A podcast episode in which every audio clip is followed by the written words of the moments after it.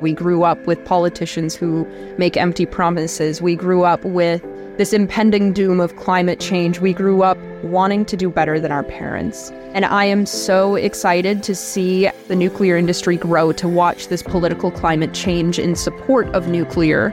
If you look at the millions of deaths a year just from fossil fuel, it wipes nuclear off the map. I think we need it for climate, but there are real hurdles to making nuclear reality. I think nuclear will be the future of the, of the world.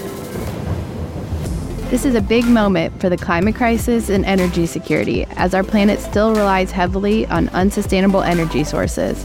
But countries and companies are making a global push to go carbon free at a time when providing clean, reliable energy is more important than ever. Nuclear energy is the United States' largest source of clean energy. Every year, U.S. nuclear generated electricity saves our atmosphere from more than 470 million metric tons of carbon dioxide emissions. That's the same as taking nearly 100 million cars off the road.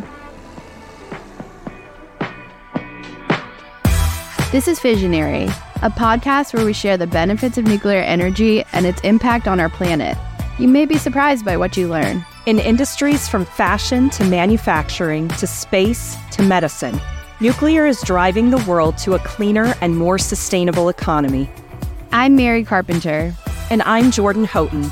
We're the hosts of Fissionary. Join us each episode to discover how nuclear powers our lives and world and is driving solutions to some of our most pressing issues. We'll be hearing from different guests on how energy impacts the world we live in and the benefits that come from using nuclear energy to its full potential. Tune in to Fissionary. You can find us wherever you get your podcasts.